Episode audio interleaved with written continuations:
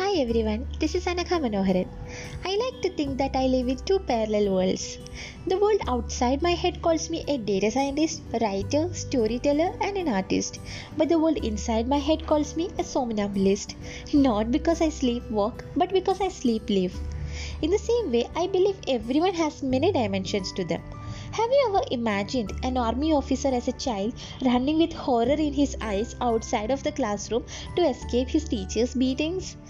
Have you ever seen your maid as a child in your head who gets off the stage after singing a beautiful melody to be appreciated by many and thereby sending the rest of her day as a hero? Let's ask them, let's hear their stories.